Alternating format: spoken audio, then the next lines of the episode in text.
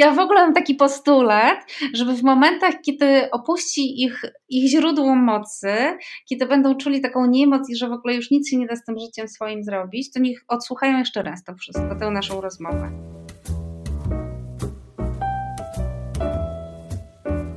Cześć, tu Maria Skrzypek, a ty słuchasz podcastu Maryś Rozmawia. Dzisiaj rozmawiam z Edytą Niewińską, pisarką i autorką warsztatów pisarskich. W tej rozmowie schodzimy bardzo głęboko w to, skąd tak naprawdę bierze się w nas odwaga i co to znaczy być odważnym. Jak zwykle wszystkie linki znajdziesz w tak zwanych show notes, czyli w notatkach pod podcastem. A jeśli odcinek Ci się podobał, koniecznie zostaw recenzję na iTunes.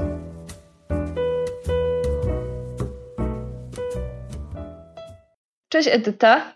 E, cześć, cześć Marysiu. Dzięki za zaproszenie i bardzo się cieszę, że tu jestem. E, no ja też się bardzo cieszę, że tu jesteś, bo w listopadzie mówię w podcaście o odwadze z dziewczynami, które tutaj zapraszam. I pomysł na to, żeby Ciebie zaprosić do rozmowy na ten temat, narodził mi się pierwszy raz w momencie, w którym słuchałam wywiadu, którego udzieliłaś Gosi Kozłowskiej do jej podcastu Filiżanka Motywacji, gdzie rozmawiałyście o pisaniu i też o odwadze do pisania. I pomyślałam sobie, no, w sumie Edyta byłaby dobrą osobą do tego, żeby porozmawiać z nią o odwadze. E, nie tylko dlatego, że jesteś pisarką i wiesz dużo o zgłębianiu ludzkich emocji i opisywaniu ich, e, ale też dlatego, że znam cię troszeczkę też od tej strony, tak od kuchni, nie? że wiem, ile pracy wkładasz też w stronę biznesową, bycia po prostu autorką i, i też bycia osobą prowadzącą warsztaty pisarskie. Więc stąd pomysł, żeby cię zaprosić do rozmowy o odwadze. Ja się bardzo cieszę, wiesz, bo, bo to jest niezmiernie w ogóle rzadki temat,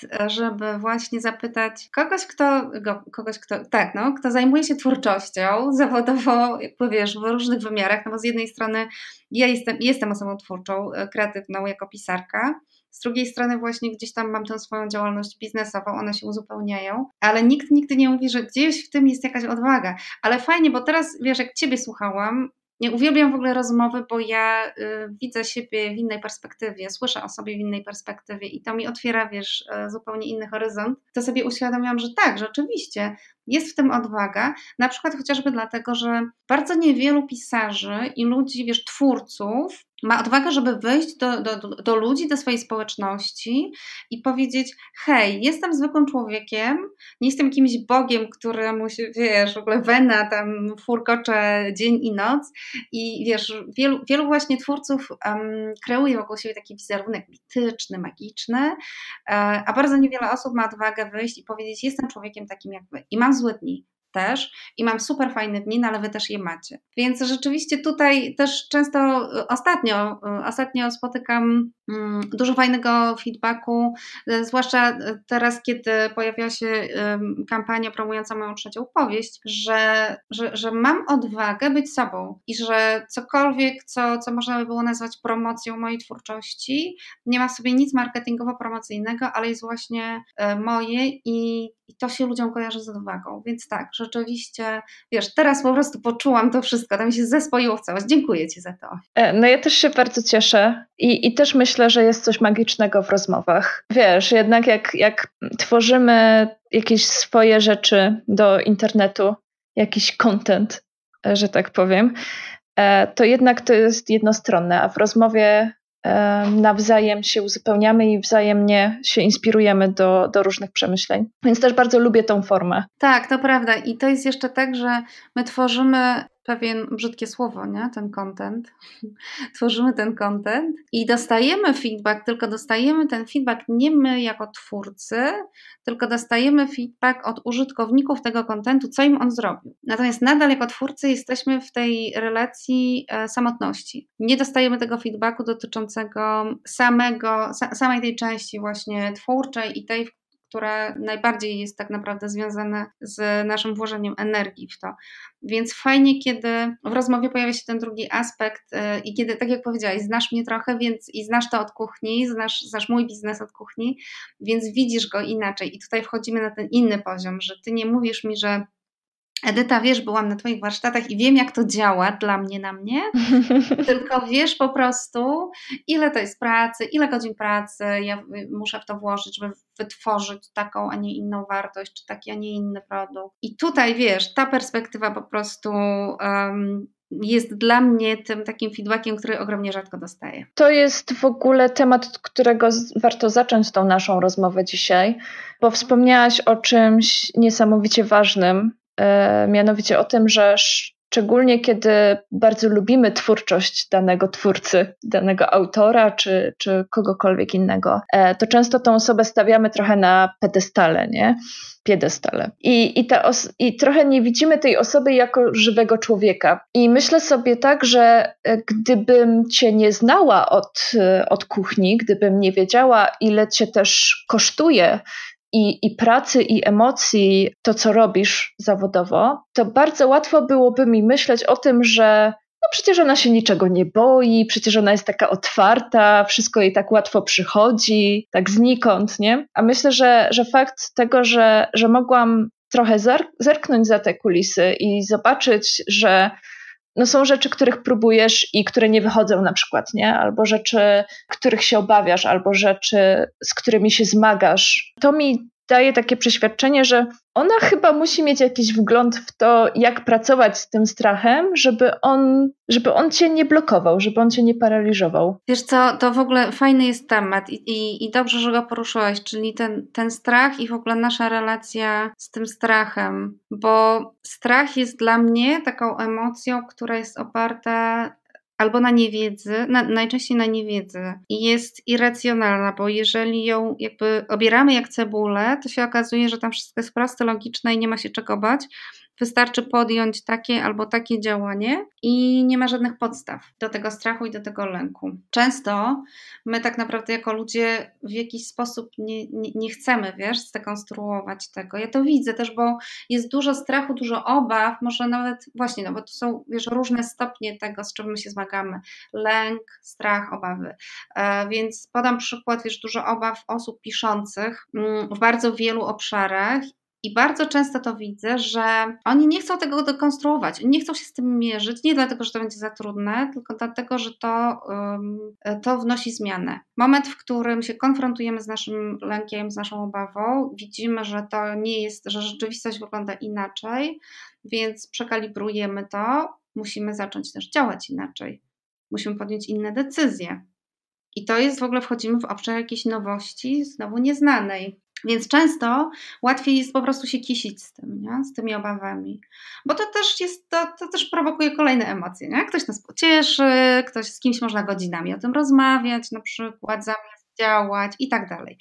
E, więc rzeczywiście ten wgląd w te, w te, w te swoje wszystkie kwestie pojawia, ja się staram to robić na bieżąco. Wiesz, jeżeli się pojawia, pojawiają jakieś obawy, to to zadaję sobie pytanie, co mi one robią w ogóle. Raz, że skąd się biorą, a, a dwa, że przed czym one chcą mnie chronić. No bo to tak zawsze działa, że i ostatnio miałam takie mm, na, na live u mnie w mojej, w mojej grupie pisarskiej, powiedziałam, że wy absolutnie nie deprecjonujcie tego krytyka wewnętrznego, osławionego, w ogóle już jako totalnego demona i diabła, bo to jest tak naprawdę, to, to nie jest jakiś zły gościu, tylko to jest taka wewnętrzna kwoka, która jest taką super matką, i stoi tam, żeby ciebie ochronić przed czymś. I to, sam, bo to, i to jest właśnie wszystkie lęki i obawy, to, to z tego wynikają, tak? One są po to, żeby nas przed czymś, jakimś upadkiem bolesnym uchronić. Ja zawsze staram się patrzeć na lęk, obawy z tej strony, to przed czym one mają mnie chronić. I jak ja mogę sama siebie na tym takim racjonalnym poziomie mojej codzienności i moich własnych emocji, jak ja mogę sobie dać to, to, to, ten bufor bezpieczeństwa. I jak, co mogę zrobić, żeby go stworzyć? I to się okazuje najczęściej bardzo proste. Czasami ten bufor, bufor bezpieczeństwa to wystarczy, że, że po prostu wystarczy sobie powiedzieć, guzik mnie to obchodzi. Bo to też jest okej, okay, wiesz. Czasami trzeba po prostu spojrzeć na to właśnie wszystko i powiedzieć, ale, ale co mi to obchodzi? I tu się kończy, wiesz, tu się kończy ta relacja po prostu z lękiem. On się, wiesz, jak ta bańka mydlana po prostu pęka i, jest, i nic po nim nie zostaje.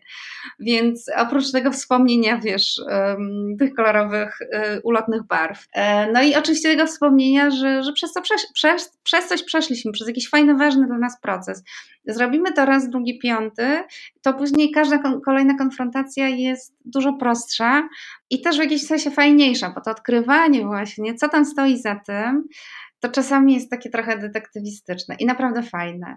Więc, ale to też, wiesz, tutaj ja też jestem przekonana, takie jest też moje doświadczenie życiowe, że mm, trzeba o tym pamiętać, że też wiele rzeczy zależy od naszej osobowości. I jedni mają na przykład taką lekkość konfrontowania się z lękiem. Ja mam pewien rodzaj lekkości po prostu, bo ja lubię wyzwania i nie lubię się bać. Po prostu.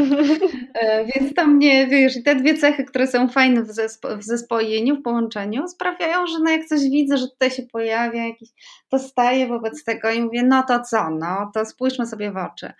Ale są takie lęki, czy jakieś takie obawy, z którymi się na przykład nie chce też mam swoją strefę komfortu i lenistwa i, i mi się nie chce. I prawdę powiedziawszy, o tyle, o ile one nie są jakieś, naprawdę wiesz, nie, nie zmieniają mi życia i nie, nie są problematyczne, to ja też mam jakąś swoją strefę komfortu, gdzie jakieś tam moje obawy na przykład sprawiają, że ja sobie znalazłam taki sprytny sposób na to, żeby zawsze sobie załatwić, że ja nie muszę się w ogóle konfrontować z tą sytuacją. I dopóki on działa, to jest w porządku, a ja sobie z, z, z, pełnej świadomości też z tym, że w momencie, kiedy się skończy, wiesz, ta opcja, wyczerpie się ta możliwość, to też tak może się zdarzyć, biorę to pod uwagę, no to wtedy wezmę byka rogi i to zrobię i wiem, jak to zrobię. Natomiast dopóki nie muszę, no to po prostu korzystam z tej sytuacji i tyle. I, i, i czerpię maksimum satysfakcji z tego, że, że jestem w tej mojej strefie leniwego komfortu. I to też jest okej. Okay. Strasznie mi się podoba to, co mówisz, i, i ja się z tym absolutnie zgadzam. Podoba mi się ta metafora tego, że, że strach jest taką trochę nadopiekuńczą mamą kwoką, nie?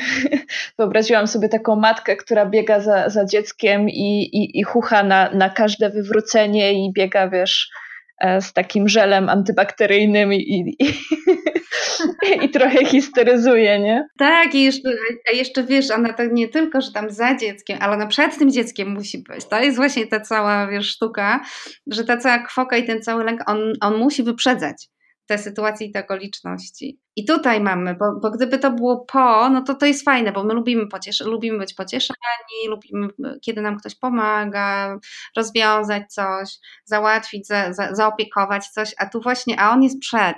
I to nas wkurza też, bo my nie lubimy takich sytuacji, tak, że ktoś, nie lubimy w gruncie rzeczy czarnych scenariuszy i nie lubimy takich sytuacji, że ktoś, czyli no ktoś to jestem ja, to jest moja integralna część mnie, która mi mówi, słuchaj, ale ty tam nie idź, ty tego nie rób, bo się tam sparzysz, bo e, cokolwiek, tak? E, I no, nie lubimy tego, co nie znaczy, że oczywiście tak jak e, w przysłowie na złość babci odmrożę sobie uszy, bo nie, bo tego też nie lubię. Natomiast to jest ten dodatkowy taki obszar, z którym się nie chcemy konfrontować, że ta nasza super opiekuńcza kwoka po prostu mówi, nie, nie, dziecko, nie tam w ogóle w żadnym wypadku. Mm, więc to też takie, to też budzi nasz opór i niechęć po prostu do konfrontowania się z sytuacją, do zaglądania w ogóle w ten środek. I ja to rozumiem doskonale. Też mi się podoba to, co powiedziałaś o, ja bym to nazwała taka klątwa świadomości, nie? Że, że my wiemy, że jak na coś spojrzymy, to coś będziemy musieli z tym zrobić, nie? Podjąć jakąś decyzję.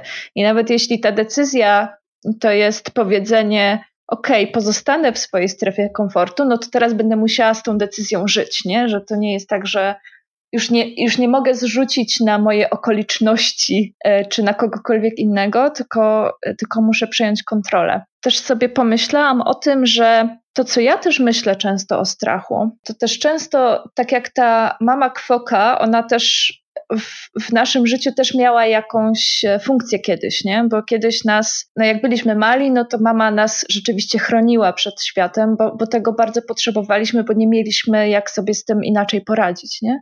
Ale że też trochę z tych naszych różnych strachów trochę wyrastamy i czasem chyba sobie nawet nie uświadamiamy, że coś jest dla nas już po prostu nieaktualne. Tak, tak, to prawda. I fajnie, że to powiedziałaś, bo rzeczywiście tak jest, że no, jesteśmy dynamiczni, tak naprawdę. Nasza osobowość jest mega dynamiczna i nie, zauważamy, bo to się zmienia po prostu dzień w dzień i jakimiś, e, czas, najczęściej małymi krokami, nie, niewielkimi skokami rozwojowymi.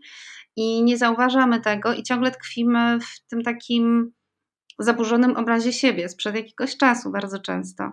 Więc to rzeczywiście to jest fajne, żeby też um, sobie powiedzieć, ej, no tak, tak wiesz, raz na jakiś czas powiedzieć, robię porządki, nie? Jak mhm. wiosenne porządki, pozaglądam tam, czy tam mi się nic nie zmieniło. Ale jest, więc tak, to ja, ja mam nawet, ja mam takie okresy, Myślę, że one się pojawiają tak albo w cyklu półrocznym, albo kwartalnym. Jak kwartalny to nawet łatwiej, bo tego jest mniej zawsze. Półroczny to już się trochę coś skumuluje i trzeba więcej tam porządku e, poświęcić czas na ten porządek. Ale mm, i to jest fajne, taka, taka um, aktualizacja siebie i właśnie tych swoich warunków i okoliczności. Ale poczułam, e, wiesz, jak powiedziałaś o tym, że że właśnie nie chcemy się czemuś przyjrzeć, bo trzeba będzie coś z tym zrobić. Ja sobie pomyślałam właśnie, że my mamy taki imperatyw robienia. Robienia, robienia, robienia. A nie mamy w sobie, pomijam, że nie mamy też w, w rzeczywistości, ale w sobie samym, samym sobie nie mamy takiej zgody na to, żeby na coś spojrzeć w tym przypadku właśnie na, na nas w sytuacji jakiej, jakiegoś lęku czy jakichś obaw i powiedzieć, jest właśnie tak i tak, i nie robić nic. po prostu być tylko, wiesz, nie ma, nie ma zgody, bo zawsze jest od razu, dobra, jak ja już wiem, jak jest, to ja teraz muszę podjąć decyzję, działanie i wiesz, czyli, czyli ten imperatyw po prostu do przodu, do przodu, do przodu, a nie mamy w ogóle tej myśli, że samym działaniem w tym momencie może być po prostu przyjrzenie się tej sytuacji i powiedzenie, jak jest. Czyli, że jest i tak, tak, tak i tak. I na tym może nasze działanie się zakończyć na dany moment, i ten moment może trwać na przykład miesiąc albo pół roku. I to jest też ok. E, więc, bo, bo to jest też, nie widzimy często, nie, nie, nie nazywamy tego w ogóle działaniem. Nic się nie stało, nie? To, że zauważyłam swoją relację, swoją reakcję na pewną sytuację, no i nazwałam ją lękiem i zdefiniowałam, to w ogóle jakby nic nie zrobiłam, tak? Bo nie ma, wiesz, nie ma rezultatu jako takiego. A jak nie ma rezultatu, to znaczy, że no nie, nie było po prostu, nie, nie było w to włożonej energii, nie było żadnego działania. Więc ja zawsze mam taki postulat też przy pisaniu, żeby doceniać i, i w ogóle i widzieć najmniejsze działania, bo czasami właśnie z tych, z tej, często z tej kumulacji małych działań nagle robi się efekt. A też nie oczekujmy, że każda rzecz, wobec której się ustosunkujemy, że ona musi po prostu od razu mieć jakieś widowiskowe, fajerwerkowe, wiesz, rezultaty. No ja myślę, że, że często, kiedy myślimy o decyzjach albo o działaniu, albo o o robieniu czegoś z naszym życiem, czy o wyborach, czy o opcjach, jakie stoją przed nami, to często właśnie myślimy o tych wielkich, nie? O, o, tym, że mieszkać tu, czy mieszkać tam, nie wiem, pracować tu, czy pracować tam, wyjść za kogoś, czy za kogoś nie wyjść, nie? A podoba mi się to, co mówisz i też myślę sobie, że też często nawet nie zauważamy, że też nawet nic nie robiąc, też dokonujemy jakiegoś wyboru, nie? I że i że czasem pozostanie w sytuacji, w której jesteśmy, też może być świadomym wyborem, nie? Nie robienie nic też jest jakimś wyborem. Tak, tak. W ogóle myślę, że to jest, wiesz, ca cała ta akcja z wyborem, ona jest też trudna dla nas do przyjęcia, bo to są, bo to zawsze. Ja uświadomiłam sobie, że w pewnym momencie mi się nie chciało wybierać, nie, nie, chciałam, nie chciałam podejmować decyzji wyboru, właśnie w sytuacjach wyboru, bo mimo, że miałam poczucie, że wybieram lepszą opcję, to miałam też poczucie straty, że tamtej opcji nie wybrałam i nigdy nie będę mogła już. I to jest też, mam, mam wrażenie, że właśnie a to jest wszystko, wiesz, zależy od tego właśnie, jak, jak, jaka postawa jest w nas budowana. Jeżeli jesteśmy w sytuacji wyboru, wybieramy coś i czegoś nie wybieramy, bo to jest ustosunkowanie się tak naprawdę do jednego i do drugiego. To teraz dlaczego, y, wiesz, no we, mnie, we mnie był ten dualizm, tak? Czyli z jednej strony radość z podjęcia decyzji i podjęcia działania, które za tym szło, a z drugiej strony poczucie straty, które też jest, no ale muszę po prostu mu się przyjrzeć, zaakceptować, ale też zadać sobie pytanie, dlaczego ja mam jakieś poczucie straty, do czego ja mam za mało w życiu, jeżeli ja, wiesz, podejmując wybór, mam, towarzyszy mi to poczucie straty. Więc ja mam wrażenie, że trochę też jakieś mamy przekręcone wyobrażenie, że te wybory to musi być zawsze właśnie też znowu coś wielkiego. To, co powiedziałaś, tak, że, że to zawsze się będzie wiązało z jakąś wielką życiową decyzją, że czegoś że to jest nieodwołalne, nie? Tak, dokładnie, bo, bo poczucie straty to już się nigdy więcej nie wydarzy. Że to jest takie, po prostu nie, nie mamy, wiesz, e, takiego poczucia, że wszystko się tak zmienia, że możemy mm, być w sytuacji wyboru takiej samej decyzji za 2-3 lata przecież i podjąć inne, inną, e, inne działanie, inną akcję, bo, bo wtedy wszystko będzie inne. I myślę, że za bardzo też za, mało widzimy ten taki rezultat właśnie dziś tu i teraz, no bo jak myślimy o poczuciu straty, czy to będzie korzystny, czy niekorzystny ten wybór, to już myślimy gdzieś w ogóle jesteśmy głową w tej przyszłości, a to jest przecież dzisiaj. I to dzisiaj w tym momencie, teraz ja się mam jakoś poczuć z tą decyzją i ona ma coś we mnie zmienić i coś mi zrobić. A my już tam jesteśmy właśnie, to co powiedziałaś, przy tych wielkich wyborach, to w którym, jeżeli ja dzisiaj zadecyduję, czy ja założę czerwone buty, czy niebieskie, to, to y, zmieni po prostu całą moją decyzję, w jakim kraju ja zamieszkam za 10 czy 5, na emeryturze. O. Trochę to ubrałam w taką, wiesz, no, przerysowaną metaforę, ale mam wrażenie, że nam się po prostu wciska, wiesz, taką trochę mm, historię właśnie, że to wszystko, co zrobisz dzisiaj, to w ogóle zaprocentuje ci albo zamknie ci jakieś możliwości w przyszłości. I właśnie to, co powiedziałaś, ta nieodwołalność, to, że już nigdy więcej nie będzie takiej szansy, po prostu przestańmy o tym myśleć i uświadommy sobie, że nie ma nic w ogóle na zawsze. I nic w ogóle nie dotyczy jakiejś nieokreślonej, e, mitycznej, statycznej przyszłości. Wszystko jest tak dynamiczne, że, że, że no, każda decyzja jest po prostu ważna dziś, tu i teraz. A nie są to jakieś właśnie decyzje. Wiesz, to, to, to nie jest ten efekt motyla. Chyba ten efekt motyla nam źle zrobił w głowach. Ja też sobie cały czas myślę o tym, że troszeczkę przynajmniej ja w swoim życiu widzę, e, że często mocno w swojej głowie wyolbrzymiałam te tak zwane duże decyzje, a zupełnie nie zauważałam tych małych decyzji. I co mam przez to na myśli, to to, że no każdy z nas, przynajmniej większość z nas, zakładam, stanęła w którymś momencie pod koniec liceum, przed tą wielką decyzją, tak, na jakie studia pójść, bo od tego zależy całe nasze przyszłe życie, nie? Społeczeństwo postawiło nas przed jakimiś wielkimi, dużymi wyborami. Równocześnie ja nie przypominam sobie, żeby kiedy byłam w liceum, żeby ktoś mi mówił o powadze tego, jakich małych wyborów codziennych dokonuję, nie? że to czy pójdę do szkoły na piechotę, czy pojadę tramwajem, to jest wybór, który z czasem jakby się skumuluje do czegoś większego, nie? Tak, zgadzam się, to prawda. I rzeczywiście mm, to jest, to, to jest dla mnie taka odwrócona perspektywa, bo ja też pamiętam bardzo dobrze ten moment, kiedy tam w latach 90. to naprawdę było strasznie ważne, na jakie my studia pójdziemy bo tam wtedy to, to, teraz to wszystko to wygląda inaczej. Teraz można pójść na studia, można je zmienić, można pójść na zmienić to na międzydyscyplinarne, połączyć sobie dwa kierunki i w ogóle w ogóle. Teraz wiesz, i jeszcze przez internet studiować. Nie? Wtedy ten świat wyglądał zupełnie inaczej. Ale Dokładnie tak jak mówisz, a z drugiej strony myślę sobie o tym, że gdyby, że, że, że wtedy, gdyby nam ktoś powiedział, że to jest ważne, czy ty pójdziesz, czy pojedziesz tramwajem, to jakbyś ty zapytała dlaczego, to usłyszałabyś też jakąś taką epicką, wiesz, epicki do tego podkład pod tytułem, bo od tego zależy, czy w wieku tam 70 lat ty jeszcze będziesz mogła chodzić, czy będziesz miała protezę w biodrze, nie? Tak. Bo takie były czasy, bo tak to było, tak, tak wtedy dla wszystkich wyglądała rzeczywistość.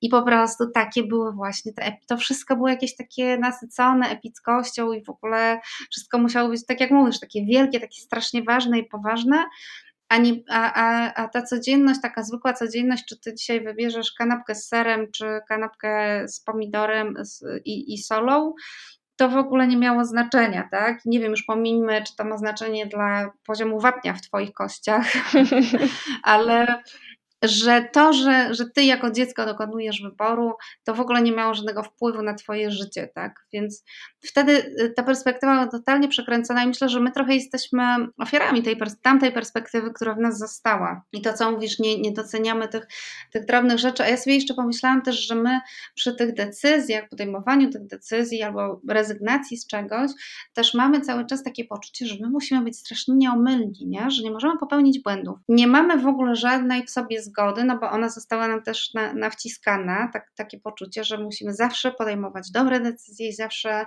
bo inaczej to w ogóle cały, świat, cały nasz świat się zawali. I my w tym, i to jest lęk, wykreowany lęk, którego, z którym my się nie konfrontujemy, bo my już go nie widzimy, bo on jest po prostu taki organiczny, jak ten wapń w tych kościach z tego pomidora za dzieciaka. Więc, bo to też wtedy z tym, z tym wapniem w kościach się razem tam odkładało.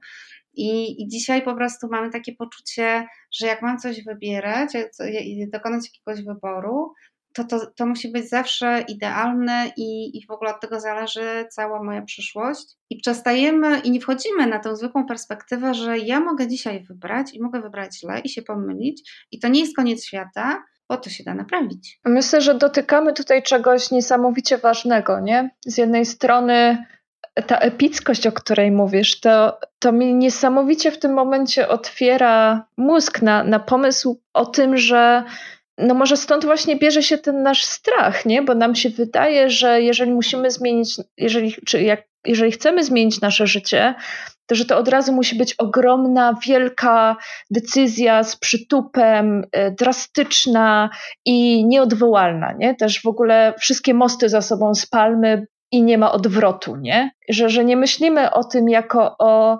intuicyjnej pewnej podróży, że dzisiaj skręcę w lewo, jutro skręcę w prawo, zobaczę gdzie dojdę, zawsze mogę zawrócić. Nie, nie, nie myślimy o tym w ten sposób, że myślimy o tym właśnie jak o jakichś wielkich, e, gigantycznych decyzjach. Też sobie myślę, że może też częściowo to jest związane z tym, w jakiej sytuacji też historycznej byliśmy w latach 90., nie? gdzie byliśmy też po pewnych dużych nie tylko decyzjach, ale też zdarzeniach historycznych, nie? że może też wszystko przez to się wydawało takie bardziej, może nie czarno-białe, ale właśnie takie, że no, że właśnie tylko te duże decyzje się liczą, nie? Tak, ja sobie też myślę, że z tym się bardzo wiąże mm, pewna taka ogólna narracja i myślę, że ona jest e, dosyć e, powszechna i ogólna na poziomie nie, nie, nie, nie tylko polskim, ale też takim ogólnoeuropejskim. Przynajmniej jakbyśmy spojrzeli sobie na historię, nie wiem, XX wieku, to to by pokazywało, że tak jest, czyli że no ale też i wszystko, właściwie rozwój wszystkiego, rozwój, rozwój ekonomiczny, rozwój historyczny, geopolityczny i tak dalej, też to udowadnia, że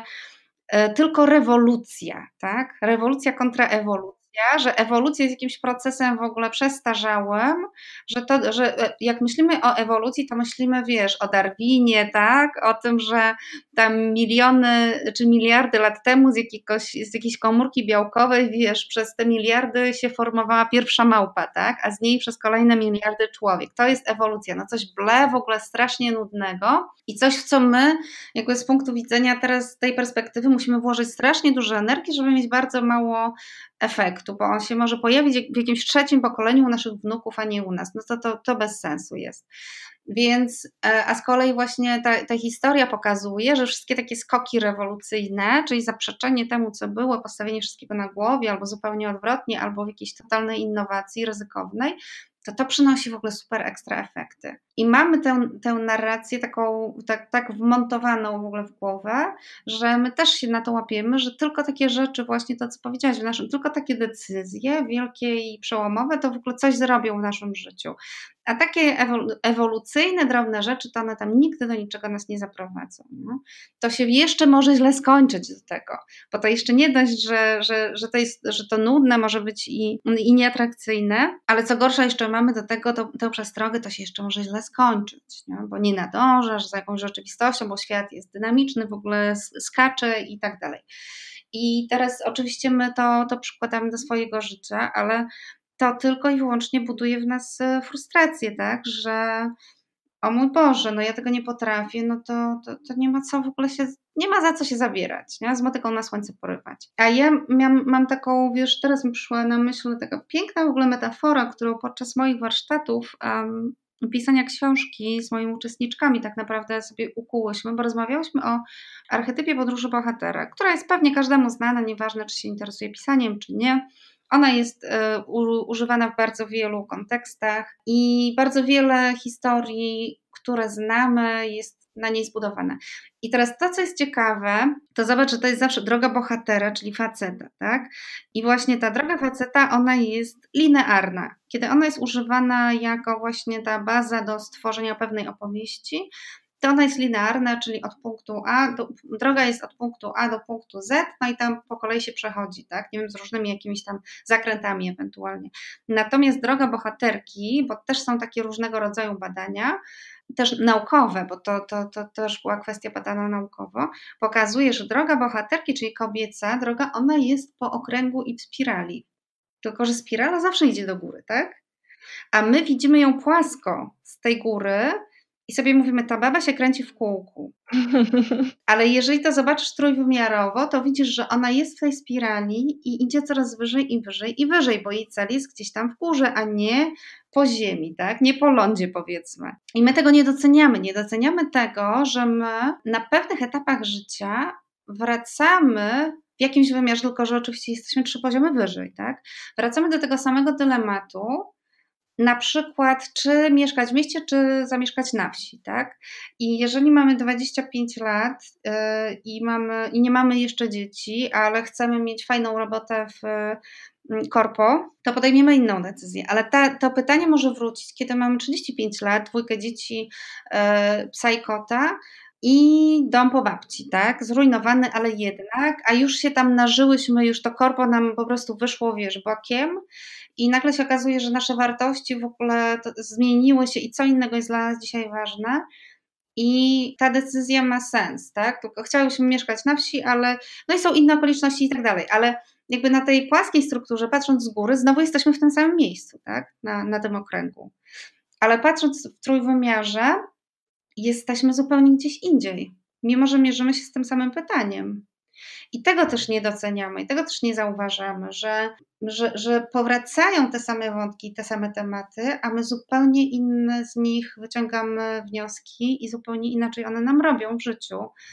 I często się frustrujemy, że Jezu, znowu jestem w tym samym miejscu, po prostu nigdzie, życie mnie niczego nie nauczyło, nigdzie nie doszłam, niczego nie osiągnęłam, bo ja znowu jestem y, wobec pytania mieszkać w mieście czy na wsi. No, 15 lat temu też się z tym, też zadawałam sobie to pytanie. I myślę, że właśnie ta perspektywa nieustannie, wiesz, tego to też jest, to, też mamy po prostu e, przekręconą tą perspektywę właśnie na tę epickość, to wszystko takie wielkie, a coś, co jest nieciekawe, nudne i powtarzalne, po prostu jest, wiesz, też obarczone wstydem, no. No bo co, co jest w tym fajnego, że powiesz, no i znowu myślimy z tym moim mężem, czy my się na wieś nie przeprowadzić może jednak. No coś z tym fajnego. No nic, nie? Że znowu i sobie ktoś powie, albo tam nie wiem, czy ta matka, czy teściowa mówi, no znowu o tym myślą, nie? No ile można, już by się raz tam namyślili. Więc to też jest tak, że nie wspiera nas po prostu, ani nie wspiera nas to, w czym zostaliśmy wychowani, ale też nie wspiera nas ta rzeczywistość dookoła nas, która właśnie każe tymi rewolucjami tam trzaskać na prawo i lewo, nie? Tylko wtedy jesteśmy coś warci, kiedy mm, ciągle tam jakieś rewolucje w naszym życiu się dzieją. Ja też to widzę, że ja bardzo często słyszę ja na przykład mieszkam w Andaluzji 6 lat, tak? I słyszę, rany Edyta, ale to musiałaś strasznie być odważna, żeby wszystko rzucić i przenieść do Andaluzji. A to był proces, to był proces, który trwał ileś lat, który na podstawie dziesiątek drobnych decyzji doprowadził mnie do tej 1118 e, decyzji, którą było zamieszkanie w Andaluzji. To się nie zdarzyło od tak, że ja któregoś dnia się obudziłam w Poznaniu i sobie powiedziałam, Boże, nie, muszę zmienić całe swoje życie, pakuję się i lecę do Andaluzji. A my to tak widzimy, bo takie mamy właśnie te epickie historie nawkładane do głowy. Więc myślę, że my w pewnym sensie musimy sobie zrobić taką swoją własną prywatną reedukację i ta odwaga nasza nie ma polegać na tym, że mamy tutaj po prostu trzaskać te rewolucje na prawo i lewo, tylko myślę, że fajne, najfajniejsze dla mnie jest to, że mamy odwagę usiąść ze sobą, sama ze sobą i powiedzieć, ok, moje życie wygląda tak i tak, i z tym jest mi dobrze, a z tym jest mi źle, nieważne, co mówią te wszystkie wielkie, epickie historie i nawet ci bliscy ludzie, bo to ostatecznie jest moje życie, to są moje decyzje, i ci moi bliscy ludzie, to, to, to on, ja wniosę jakieś szczęście, jakąś radość, jakąś wartość w ich życie tylko wtedy, kiedy ja będę miała te wszystkie wartości w swoim życiu, a to tylko ja sama sobie mogę je zapewnić. I z tej perspektywy to wszystko zaczyna mieć sens, tak? Ale my w ogóle tego nie widzimy, bo nam się mówi, że to jest jakieś takie babranie się, memłanie się ze sobą. To tylko ludzie robią, nie wiem, którzy mają problemy, no to muszą tam ze sobą sobie w tym mechanizmie w środku grzebać. Więc to też jest właśnie o tym, że nikt nas nigdy nie nauczył i nikt nam nigdy nie powiedział, ani jak byliśmy dziećmi, ani młodzieżą, ani dorośli, że to, że ty sobie siadasz ze sobą i mówisz, zadajesz sobie pytania, z czym mi dobrze, z czym mi niedobrze, albo na przykład słuchasz tej intuicji, tak, która, nie wiem, na najprostszym poziomie na przykład coś powoduje twój, w tobie niepokój, taki na poziomie ciała, nie? że się denerwujesz po prostu. To zadaj sobie pytanie, z czego to wynika, ale nikt nas tego nie nauczył, tak, że to jest ważne w ogóle że sobie usiąść z tym kubkiem herbaty i zadać sobie pytanie, dlaczego ja się dzisiaj zdenerwowałam w tamtej sytuacji, bo to w ogóle nie o to chodziło. No? Nie o to, że tam się, nie wiem, potknęłam o zabawkę dziecka niesprzątniętą, bo to i wiesz, i, i to, bo to grzebanie w sobie to nam się kojarzy, wiesz, że, że jak musisz to robić, to coś jest nie tak z tobą. Więc wróćmy do tej perspektywy, miejmy odwagę powiedzieć, wszystko jest ze mną ok, I właśnie to jest najważniejsze i to jest najlepsze i to naj, najwięcej, to będzie największą moją rewolucją życiową, że ja sobie pozwolę na to i moją, największym moim aktem odwagi, że ja sobie pozwolę na to, żeby usiąść ze sobą i powiedzieć, to lubię, tego nie lubię, to chcę, tego nie chcę i dzisiaj tak jest. I wcale nie musi być tak za tydzień, za miesiąc i za rok. Wow. Niesamowicie dużo upakowałaś i Tutaj tego oczywiście nie widać, ale ja cały czas kiwam głową. Niesamowicie podoba mi się ta spirala. E, też nie jestem pewna, tutaj pytanie bardziej chyba już do słuchaczy, e, czy to jest tylko kobiece, czy, czy może mężczyźni też tak mają. Ja na pewno to widzę w sobie, tą spiralę i te takie nawracające wybory życiowe i nawracające sytuacje i pewne wyzwania, które wracają i wracają, tak jakby chciały sprawdzić, a co wybierzesz tym razem, nie? Czy już jesteś gotowa się zmierzyć z tym wyzwaniem? Co, co zrobisz teraz, nie? Więc z tym się ogromnie zgadzam. Ja jeszcze tylko chciałabym króciutko uzupełnić a propos właśnie tego, że, że, że ta spirala jest, ja to określiłam jako kobieca, a ta linearna droga z zakrętami to jest męska. Tu chodzi nie o mężczyznę i kobietę, tylko o tę taką część, no bo my wszyscy jako, jako ludzie, jako człowiek, każdy z nas ma pierwiastek kobiecy i męski. I tutaj jakby, mm, czyli ekspresją tego pierwiastka kobiecego jest właśnie bardziej to, to działanie po spirali, a tego męskiego bardziej takie linearne i prosto do celu. Ale my, czyli, czyli ja mam i tak i tak, ty też masz i tak i tak. No i pytanie, co dominuje w danym momencie mojego życia, bo ja czasami też mam takie momenty mojego życia, i jest mi z tym dobrze, że ja po prostu prosto do celu. Nie? Tak. Prosto do celu, bo ja jestem w takim momencie, że ja sobie tam już poślęczałam przy tych moich wewnętrznych sprawach, tam się im przyglądając i na przykład robiąc coś albo i nie robiąc. Już sobie tyle naślęczałam. To często ja mam tak po zimie, wiesz? Że ja zimą dużo czasu spędzam właśnie sama ze sobą, bo jest mi dobrze, bo mi też wspiera mnie ta, ta przyroda, ona też jest dla mnie taką sytuacją, kiedy ty weź usiądź ze sobą Niewniska, ty sobie się poprzyglądaj ze sobą poprzebywaj. I ja mówię, o, a teraz jest fajny, fajny czas na to.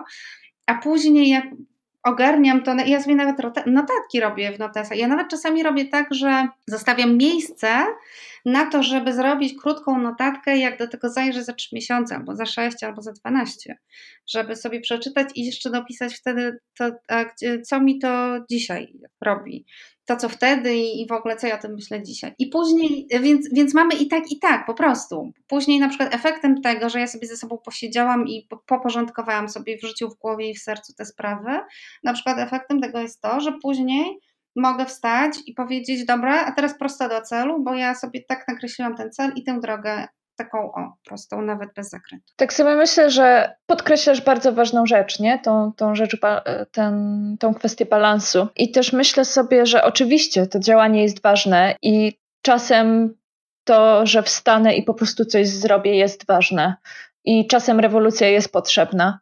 E, ale rzeczywiście mam wrażenie, że nie wiem, czy to jest kwestia dzisiejszych czasów, czy, czy czego, ale że, nie wie, że mniej, że dużo mniej jest tego takiego zastanawiania się wewnętrznie. I też jak mówiłaś o tej spirali, to też mnie tak naszło, że e, w zasadzie też bardzo często oceniamy czyjąś drogę życiową przez pryzmat tego, co widzimy na zewnątrz, nie? że widzimy pewne, pewien sukces finansowy czy zawodowy, że widzimy pewien sukces rodzinny pod, pod tytułem dzieci, dom i, i drzewo na przykład, ale że nie patrzymy na tą wewnętrzną drogę, którą ktoś przeszedł. I też bardzo mi się podoba to, co powiedziałaś o swoim wyjeździe do Andaluzji, bo też myślę, że bardzo często zapominamy o tym, że, że nawet te duże decyzje, które podejmujemy w naszym życiu, które z zewnątrz wydają się rewolucyjne, one bardzo często przez bardzo długi czas w nas dojrzewają i też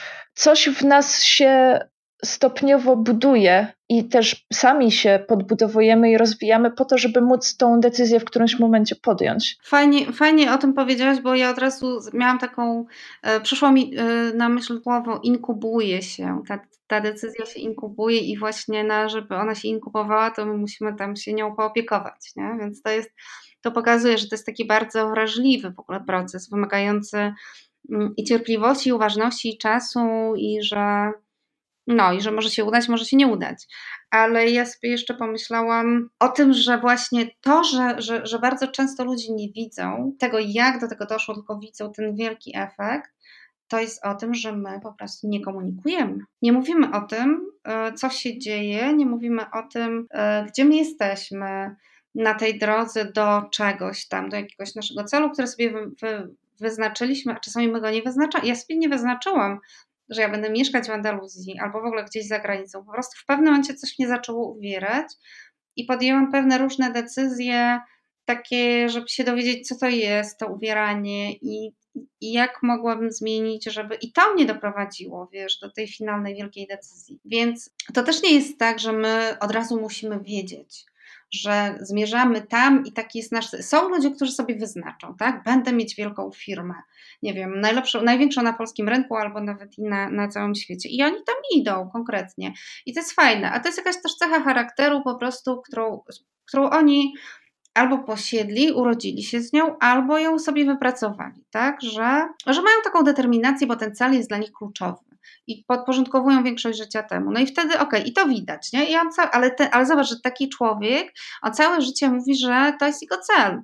Jego celem jest po prostu stworzyć, tak jak wiesz, Steve Jobs, który mówił, jego celem jest stworzyć najlepszy komputer na świecie, tak? No mówił tak. Więc to i to jest jakiś konkret określony, który jest też w porządku, ale komunikacja. Jest komunikacja, tak? My wiemy, że ten człowiek właśnie do tego zmierza. A z drugiej strony właśnie to, o czym mówisz, że, że pojawi się ten duży rezultat końcowy, czyli na przykład moja przeprowadzka do Andaluzji, ale nikt nie wie w ogóle co i jak i nagle się okazuje, że, że mnie nie ma i, a ja nigdy nic nie mówiłam o tym, że ja się chcę gdzieś przeprowadzić, nagle wyjechałam, tak, więc nikt nie wie skąd i co, że to był jakiś proces, nie wiem, sześciu lat na przykład myślenia z czym mi dobrze, z czym mi niedobrze i co by mi zrobiło, żeby, żeby było mi tak, jak chcę, żeby było. Więc to jest kwestia też, uważam, i, i my jesteśmy bardzo kiepsko do tego przygotowani, do komunikacji, bo ja sama pamiętam, że jako dziecko to ja po prostu dostałam, i ja to słyszałam dzień w dzień, że jak ja sobie coś, o czymś marzę, albo coś planuję, albo coś zamierzam, to ja mam w ogóle słowem się nie odzywać, bo bo jak ja powiem, że na przykład marzę o tym, żeby być pisarką, to ludzie, którzy mi źle życzą, to swoimi złymi życzeniami sprawią, że ja nigdy nie zostanę tą pisarką. Mm. Że ludzie po prostu swoją zazdrością i zawiścią i ta energia ich tego niezadowolenia, że ja sobie wymyśliłam, wiesz, sprawi, że mi się to nie uda. Więc tak mnie wychowano i to jest oczywiście kwestia, której ja jakkolwiek nie oceniam, tak? bo, bo, bo ja sobie to zmieniłam. Ja tego nie wzięłam. Byłam tym przytłoczona i poczułam, że mi nie jest tym dobrze i po prostu tego nie wzięłam. No i wbrew temu, co mi mówią, no ja zawsze mówiłam, co ja zamierzam, co ja planuję, bo uważałam, że właśnie ludzie będą mi wysyłać dobrą energię, żeby mi się udało.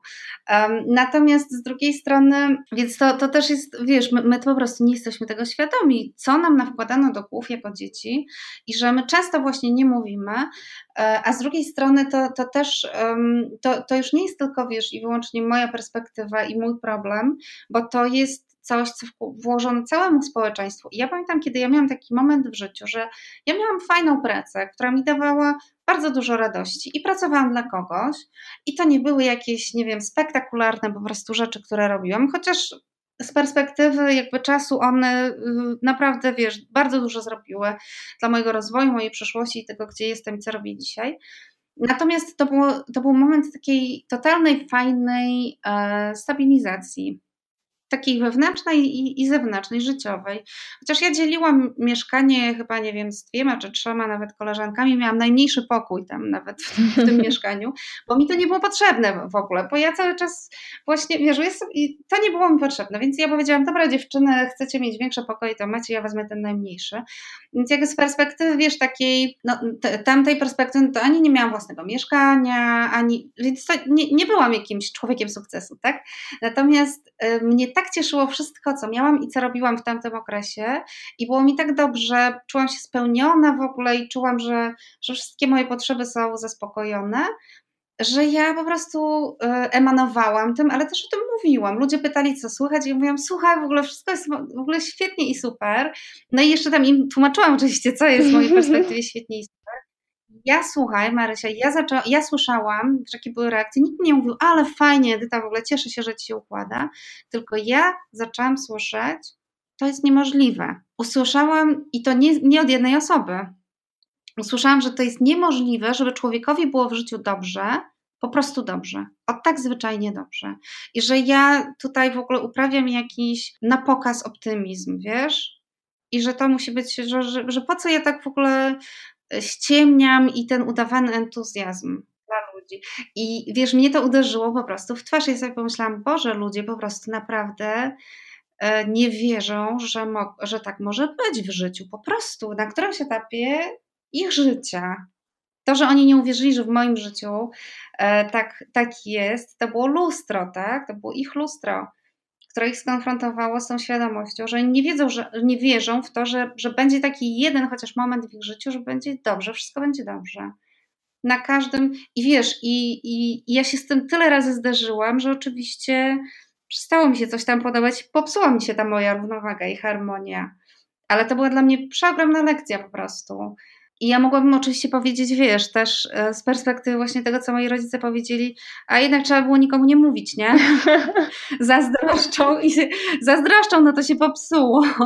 Natomiast ja to po prostu zobaczyłam inaczej. Ja zobaczyłam to w tej perspektywie, że oni nie umieją, że ja coś umiem, co nie jest dane każdemu. Ja sobie jakąś postawę pewną wobec życia wypracowałam, która nie jest dana każdemu i że to jest jakaś w ogóle bezcenna wartość. Ja to tak zobaczyłam w tej perspektywie. To, że ja nie, nie udało mi się tego utrzymać e, w dłuższej perspektywie, mm, to też mi coś pokazało, tak? Natomiast e, to, to oczywiście to nie jest wina tych ludzi, tak? Chociaż, chociaż byłoby trudno, wiesz, żyć w totalnej opozycji, kiedy po prostu jesteś szczęśliwa i wszystko jest dobrze, a wszyscy ci mówią, no go, nie, no właśnie ściemniaj, nie?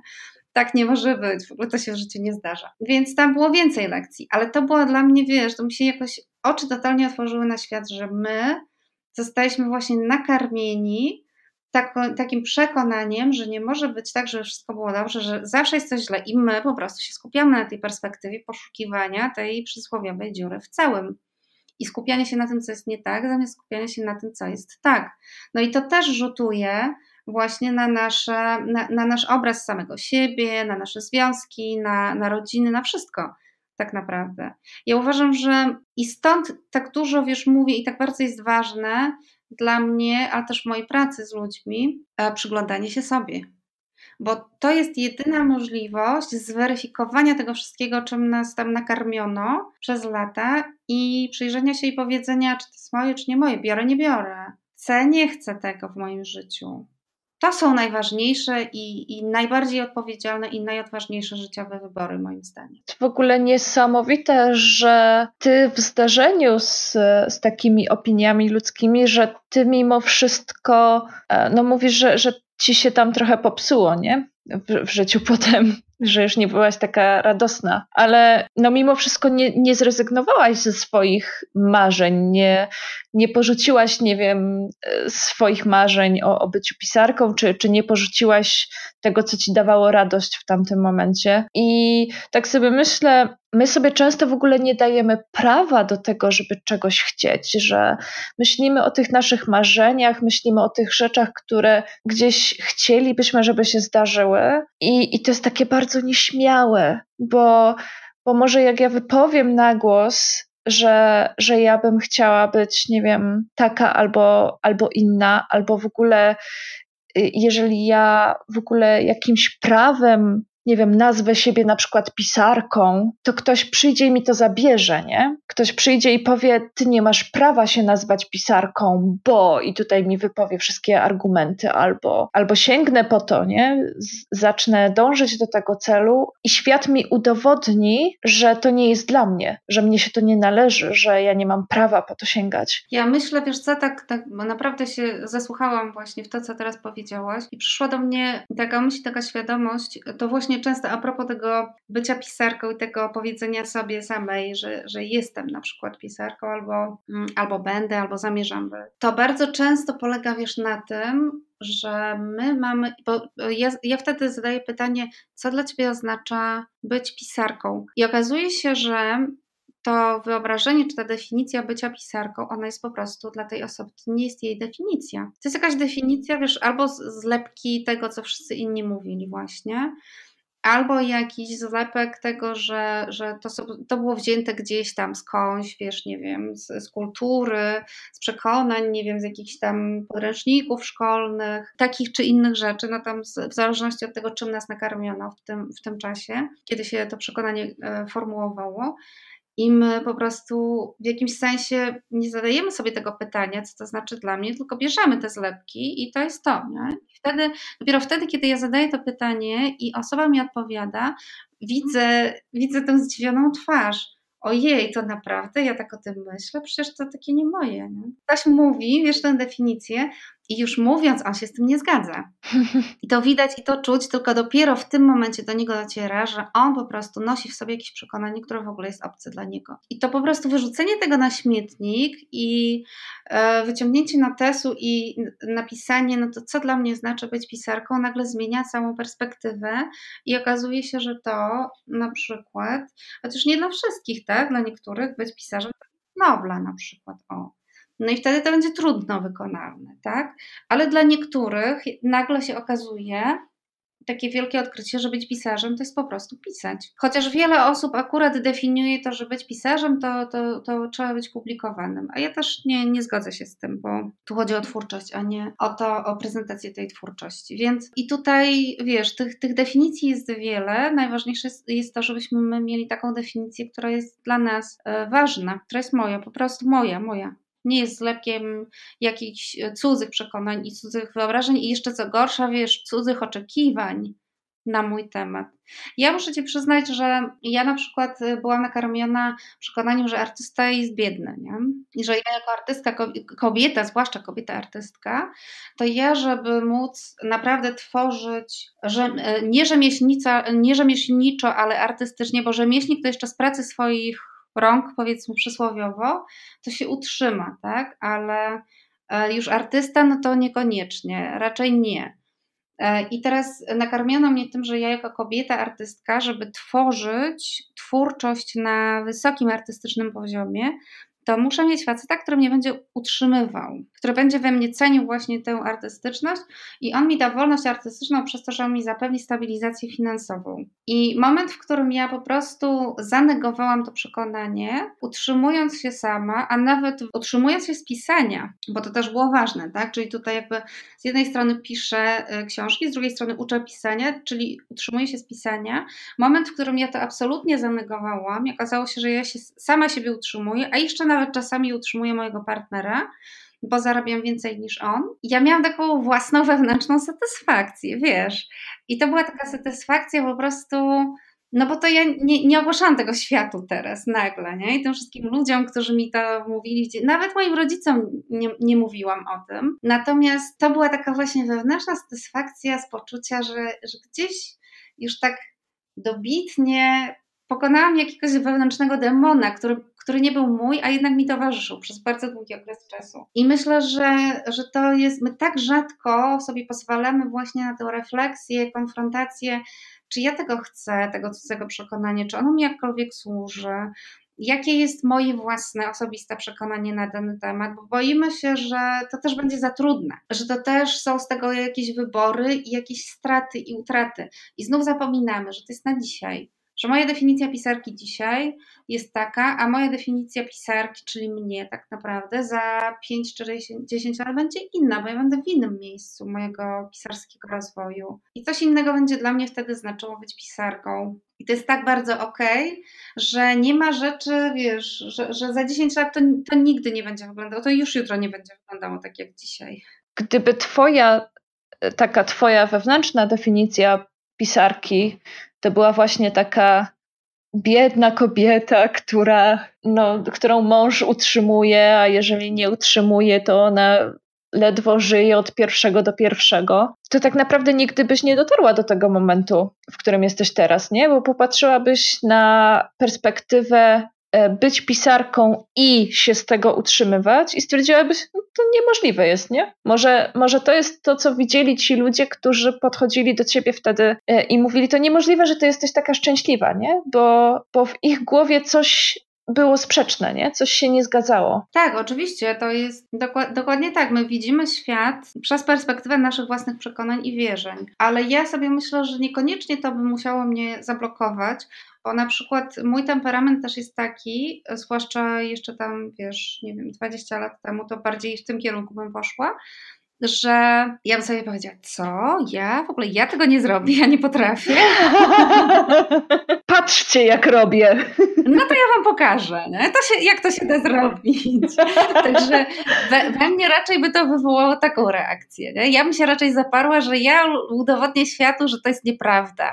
Nie, że ja, ja bym nie musiała udowadniać światu, bo ja tego nie mam w sobie, że żeby udowodnić światu, że ja potrafię, tylko e, poczułabym, że, to, że, ja, że ja zostałam po prostu, wiesz, jakby świat mi dał taką siłę po to, żeby udowodnić innym, że oni się mylą po prostu.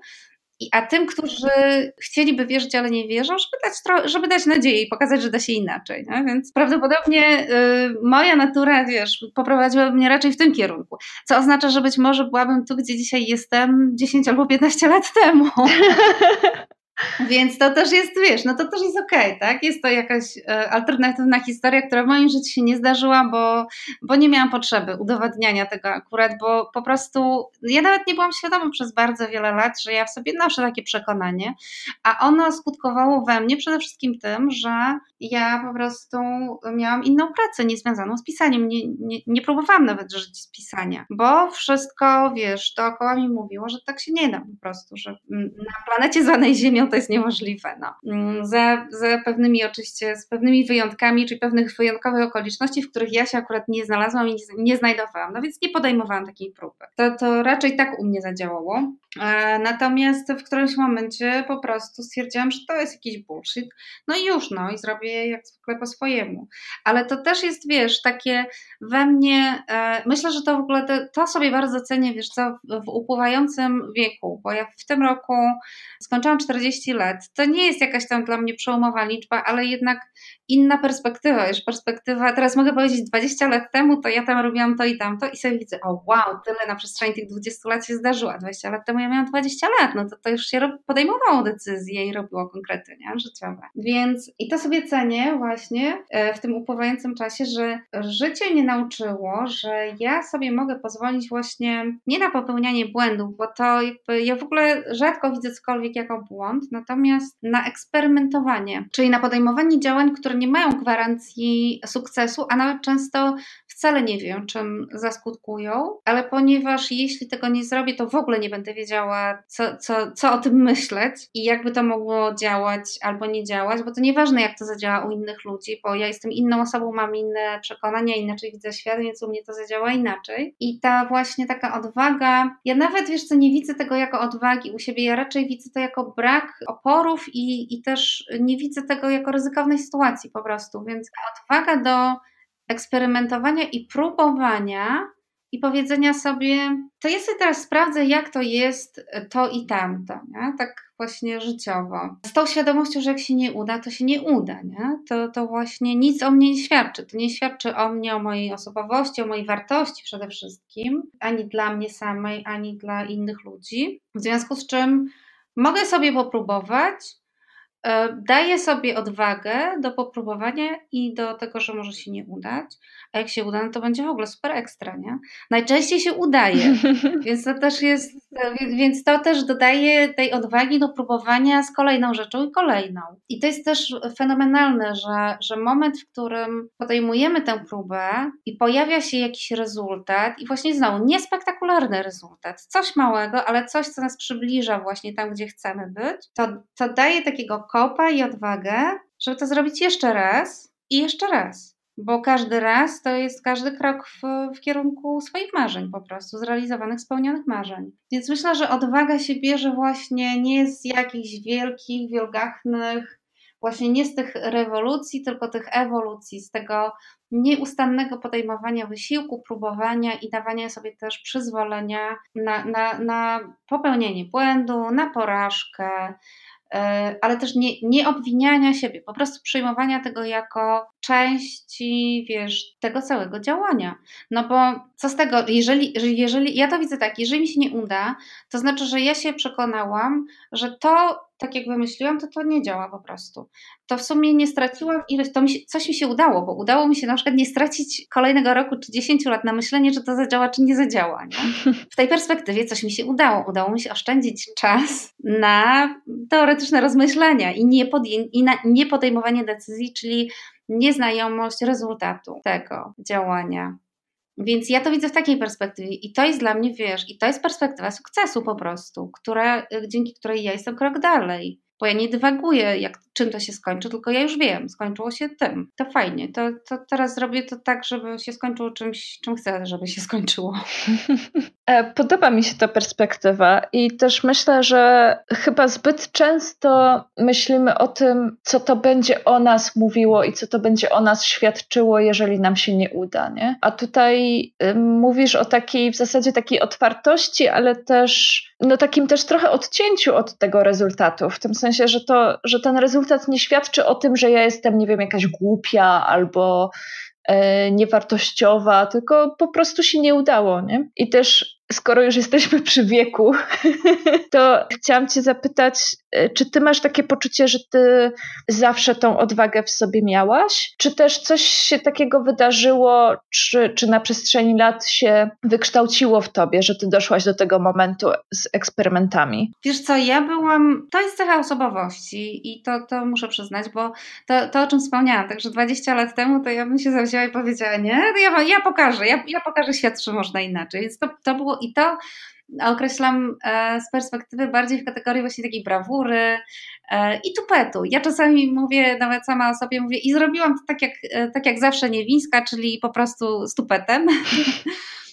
Więc, a mam do tego dystans, wiesz, no uśmiecham się do tego bardzo, bo to też, bo to jest świetna cecha, która mi bardzo w życiu pomogła, bo tupet tupetem, ale zawsze była, był w tym szacunek i tak dalej, tak, to jakby, to nie jest w oderwaniu od całej reszty moich cech osobowości, więc, e, więc, więc tę brawurę, tę, tę odwagę, ja też zawsze mówiłam, że ja mam bardzo wysoką tolerancję na ryzyko, po prostu rzeczy, które ludziom się wydają ryzykowne, e, mi się nie wydają jakkolwiek ryzykowne, nie widzę, żeby jakiekolwiek ryzyko się z tym wiązało, bo ja zawsze miałam taką odpowiedź, że no to najwyżej to, jak się nie, nie uda, to, nie uda, to najwyżej to i tamto.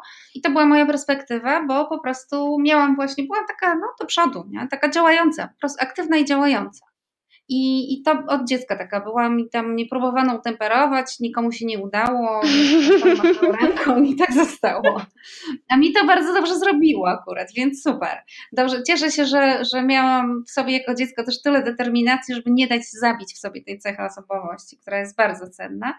Natomiast ona z wiekiem, e, wiesz, e, doszła jakby do niej, doszedł do niej spokój, którego bardzo przez bardzo długi czas w życiu nie miałam. I myślę, że on był właśnie, z, to, to było bardzo wiele różnych czynników, które wytworzyły ten spokój, ale tak sobie też pomyślałam właśnie a propos tego, o czym mówiłaś, że na pewno łatwiej jest Łatwiej jest nam, e, kiedy środowisko jest dla nas jakieś przyjazne albo przynajmniej neutralne, a nie kiedy właśnie tak jak mnie tam wtedy wiesz, że oni wszyscy mówili, to jest niemożliwe, to jest niemożliwe. No gdyby tam 50% ludzi, bo to naprawdę wszyscy jakby się zmówili, tak mi przekonywali, że to niemożliwe, że ja się mogę tak czuć, co jest w ogóle sam w sobie wielkim absurdem. Więc gdyby może tylko 50% osób tak mówiło, to, to ta historia skończyłaby się inaczej, no ale to, to się złożyło 100%. Natomiast tak sobie pomyślałam o tej perspektywie właśnie tej ubogiej pisarki, gdzie pamiętam, że tuż przed wyjazdem z Polski, całkiem niedługo, miałam nawet taką sytuację, że byłam e, w jakimś klubie na urodzinach koleżanki i tam podszedł jakiś chłopak do mnie zagadał, no i oczywiście było pytanie, a co ty w życiu robisz? Ja powiedziałam, no jestem pisarką. A on od razu po prostu zareagował wiesz, takim, o Jezu, mówi, to ja będę musiał e, zabierać, płacić za wszystkie kolacje, za wszystkie wyjścia, e, odwozić cię do domu, płacić za taksówki, bo, bo ty, bo ciebie na nic nie stać, jako pisarkę. I ja sobie myślałam, oho, ho, to jest za świat, nie? W ogóle rozumiesz, że on ma że on nie dość, że ma takie przekonanie, to jeszcze ma, no, ma sobie odwagę do powiedzenia tego na głos, nie?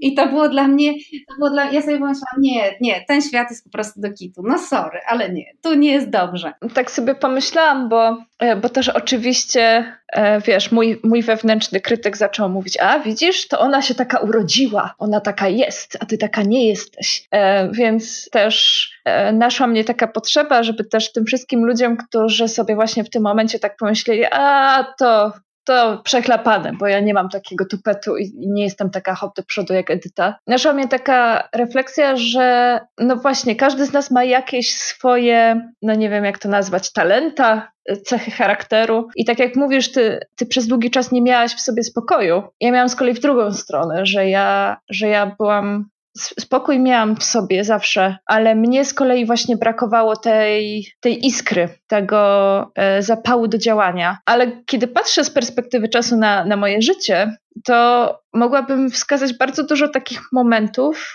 które ktoś by mógł powiedzieć, ale ty miałaś odwagę, nie, żeby to zrobić. A to były decyzje, które w tamtym kontekście, w tamtym momencie, w tamtej ilości wsparcia, które dostawałam z zewnątrz, e, i być może w pewnych nawykach, które do tamtego momentu wykształciłam, były pewnymi naturalnymi kolejnymi krokami. I też myślę sobie, że tak jak ty masz pewną energię i, i pewną naturalną inklinację w kierunku tego, żeby działać, ja z kolei potrzebowałam się tego działania uczyć jak nawyku normalnie, nie? Tak jak, nie wiem, jazdę na rowerze chociażby, e, małymi, malutkimi kroczkami. E, więc to tylko chciałam tyle dodać, że, że to też nie jest tak, że koniecznie musimy to mieć od początku. Nie, dokładnie. Tak, tak jak dobrze, e, to, to, co podkreśliłaś, że mi brakowało tego spokoju na przykład, który przyszedł mi z wiekiem i teraz to moje działanie też wygląda zupełnie inaczej. Chociaż nadal mam tę samą cechę tego, tej, tej łatwości podejmowania działań, ale ja, teraz moje działania wyglądają inaczej, a ja się też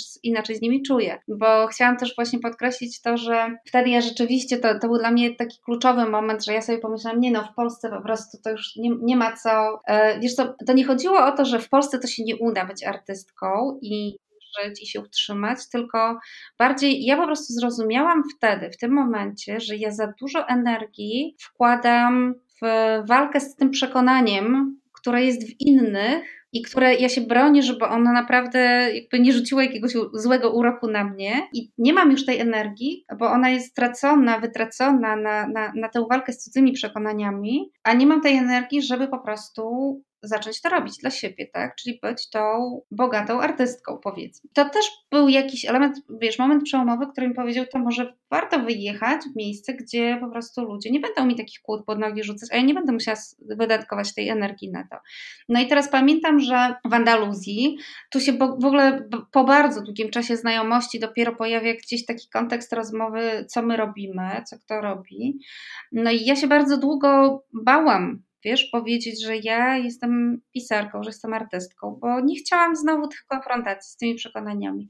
I pamiętam, że kiedyś moment, w którym ja to powiedziałam i pojawiła się taka reakcja, takie wiesz, jakby, jakby słońce nagle rozświetliło ten pokój i takie komentarze, one nie były jakieś wprost, ale po prostu ja to bardzo szybko zrozumiałam, że w tej kulturze tutaj to, że ty masz jakiś talent, jesteś, jesteś artystą i nieważne czy, czy pisarzem, czy muzykiem, czy robisz rzeźby w drewnie, czy rzeźbisz fenomenalne stoły na przykład. To jest taki talent, coś takiego po prostu, no i to, że ty to jeszcze w to wkładasz energię, tak, żeby to, to, to podnieść, doszlifować, dopracować, żeby to było, wiesz, coraz lepsze i móc się z tym światem, ze światem tym dzielić coraz bardziej, że to jest dla nich coś takiego wyjątkowego, że oni to doceniają, że oni na przykład nie mają takiego talentu i to jest dla nich niebywale piękne, że tego masz, i oni się cieszą tym. I to nagle była taka perspektywa. Ja poczułam taką ogromną ulgę, że ja tu nie muszę w ogóle z niczym walczyć, że ja mogę tylko usiąść i pisać wreszcie. I wiesz, i teraz i, i e, to też była część tego właśnie, co, co dało mi spokój. To, to była też taka rzecz, to, to środowisko tutaj, to, że oni mają inne przekonania. E, I nie to, że oni mi tam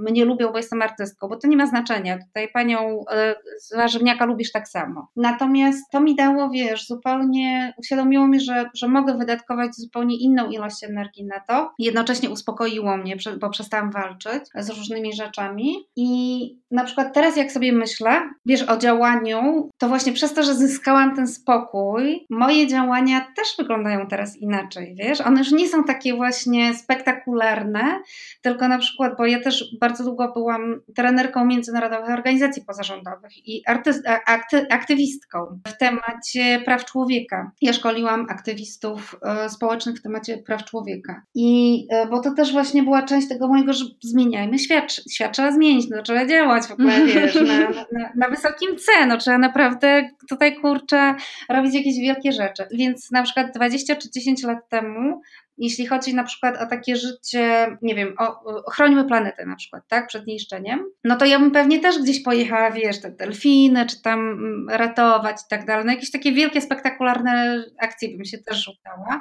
a teraz ten spokój mój daje mi taką perspektywę, że jeżeli ja chcę ochronić planetę, to zamiast kupować w supermarkecie, to ja po prostu rozmawiam ze znajomym, który ma wielki kawał ziemi i pytam, czy nie mogłabym tam co drugi dzień przyjechać rowerem i sobie założyć ogródek. To jest 10 kilometrów od mojego domu.